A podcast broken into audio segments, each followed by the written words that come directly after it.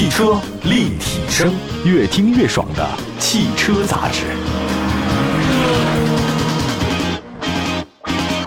各位大家好，欢迎大家关注本期的节目，这里是汽车立体声。今天我们说说二零二二年四月份汽车投诉的基本情况啊。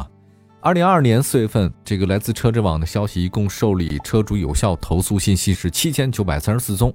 确实是环比下降了，但同比上涨了啊，跟去年同期相比呢是上涨了，跟上个月呢是下降了。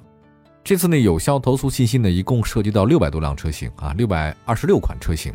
投诉达到两位数以上的车型有七十六款。部分品牌的车型呢，在四月份出现了小幅度投诉异常增多的情况，这这个也创造了历史据说同期的最高纪录。但是你要从这个榜单车型投诉量走势来看的话，其实很多车型投诉量确实有点下降啊，只是个别太优秀了，导致整个还是挺多的。来看一下整个的投诉问题啊，基本上还是那个服务问题，主要呢集中在跟宣传不太一样。那榜单前五位当中有三款车型都涉及到说跟宣传不太相符，比如说谁呢？像这个几何 E X 三 功夫牛再度上榜，稳居榜单第一名。它的问题是什么呢？就是提不到车，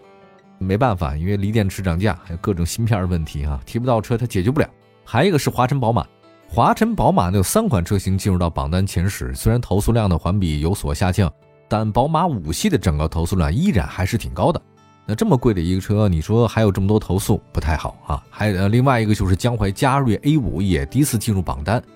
投诉问题更多呢是集中在发动机方面，就是现在这个时代还能在发动机方面投诉这么多也少。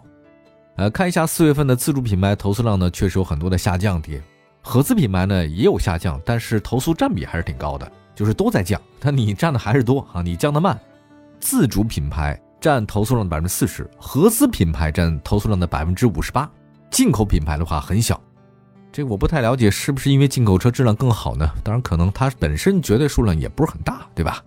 各国别的车型什么法系、德系、美系、日系啊，这个捋一下谁比较多呢？其实除了日系以外，其他国家的品牌投诉量有所下降。哎，日系品牌是逆势上升，这个拿到了目前今年年内的投诉的一个高点啊。具体的估计是跟那个广丰、汉兰达这些日系的热销车投诉量暴增有关系啊，还有美系车投诉也挺多的，然后再还有德系车啊，德系品牌占比也非常大，法系现在也上了一点了啊，法系现在卖的又多了一点点嘛，现在雪铁龙卖的好像比之前好很多，还有韩系、欧系啊，谁最多？自主，第二呢是德系，第三是日系，第四是美系，然后是欧系、法系和韩系，韩系是最少，因为韩国车现在卖的销量真的也是挺惨的啊。来看车型嘛，刚才说到了国别，那你是 S U V 还是大型车、 M P V 车、小型车，这个呢其实是不太一样的。发现 S U V 啊投诉量非常高，对吧？我们这有数据啊， S U V 投诉量的三千八百多，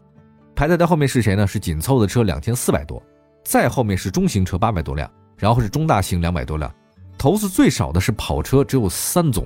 在四月份，但我不太确定它这个跑车是定位是什么啊？这个是超跑、豪华跑还是什么跑车？这个我们再看啊。呃，还有一个车型来看是插电混合动力车型和油电混合动力车型投诉环比有所增加，特别是现在这个油电混合车型啊，投诉量暴增，主要呢集中在部分日系的热销 S U V 车型。相比之下，跟新能源相比，四月份汽油车型投诉量是大幅下降。其中呢，汽油车投诉量占比 百分之七十多，纯电动占 百分之九点多，油电混动占 百分之六点多，插电混动占 百分之六点多，汽油加四十八V的轻混占到 百分之一点多。也就是说，现在汽油车的投诉是 百分之七点五， 那么除此之外，其他的车型投诉量占到了大概 百分之二点五， 百分之七十五 和 百分之二十五， 好像还是汽油多哈，但是确确实实新能源这块它投诉量的占的比例呢不断在增加，那今天增加一，明天增加二的，未来啊，可以看得出来到底此消彼长了。那么还有什么问题啊？大家关注一下，就是投诉的问题是什么？你是质量问题还是服务问题还是综合问题呢？单纯质量问题投诉确实下降不少。相比之下，这个四月份投诉量占比最多的是这个服务问题，投服务问题保持非常高的这个量级啊。在所有受理的这个质量投诉当中，除了轮胎的投诉量环比有所增加，其他的各种投诉类的这种故障数环比是下降的。发动机和发电机的投诉量占比 百分之三十二， 变速箱占 百分之十三， 前后桥及悬挂占 百分之四， 转向占 百分之三点九， 制动占到 百分之二点五， 轮胎占比 百分之一点七，轮胎是有所增加，但增加的没那么多。车身附件和电器的投诉故障数呢，确确实实还是比较多的，占了 百分之四十七。也就是说，现在车里面啊，这不仅仅是由这个三大件嘛，也不仅是变速箱、发动机之类的。那现在各种电子产品的话呢，投诉量也比较多，装的是太多了。我觉得有的用没用的用的都往里装。电子的东西大家也明白嘛，它有时不保险的，哪个电器容器件它突然爆了、热了，它坏了，你就产生很大影响嘛，是吧？我们来看一下具体的那个车型投诉方面吧。几何 E X 三 功夫牛位居四月份的投诉的榜首，投诉量是两百三十宗。典型投诉问题是提不到车跟宣传不符，它已经多次上榜，而且是位居前列。广汽丰田明星车汉兰达位居四月份投诉榜的第二位，投诉量的是两百二十一宗。典型投诉问题是发动机、电动机的噪音大、车身共振。呃，一位呢二零二二款双擎 二点五升四驱尊贵版的七座车主表示，着车后发动机噪声大，驾驶室内的油门踏板、车身、方向盘都感觉明显的共振，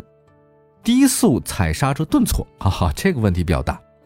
呃，还有一位车主呢，我看了一下，他挺典型的，他说后视镜转动时异响明显，后视镜转动异响明显，这怎么转呢？发动机噪音大，车身共振明显，换了两次机油，后期发现有机油增多现象，进水了，在 四 S 店加注的啊，这个机油行驶一段时间之后，发现油脂超过上限一公分，哇，那这个不少啊。另外一位双擎 二点五升的四驱至尊型七座遇到类似问题，他说在启动和加速燃油发动机介入的时候噪音大，哎，声音特别大，同时车辆方向盘踏板产生颤抖和震动，外后视镜折叠和恢复时有异响。这么说的话，还真的是有双擎的问题哈，这广丰嘛。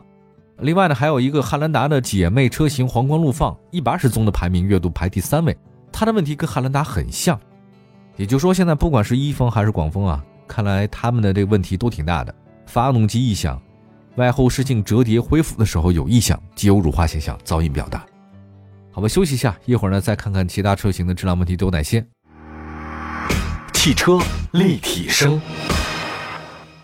汽车立体声，欢迎大家关注我们今天的节目，线上线下，大家可以关注一下我们的微信公众号、微博同名搜索"汽车立体声"。今天说的是四月份的投诉，刚才说到了比较多的一丰和广丰的汉兰达，还有皇冠陆放，呃，问题都是非常像的，那肯定很像啊，因为这俩是一个车，只不过放在不同地儿挂不同牌子出而已啊。接下来呢，再说说华晨宝马，宝马这个月份好像投诉量很大啊，华晨宝马五系啊和 X 三 分别月度排第四位、第五位，投诉量是一百零四宗和八十七宗。这两款车的典型投诉问题呢，都是跟宣传不符和烧机油。他们在上个月呢就已经因为类似问题进入排行榜。吉利星越 L 的三月份投诉量是七十八宗，排第六位。典型投诉问题是原车配套不全、方向盘不正。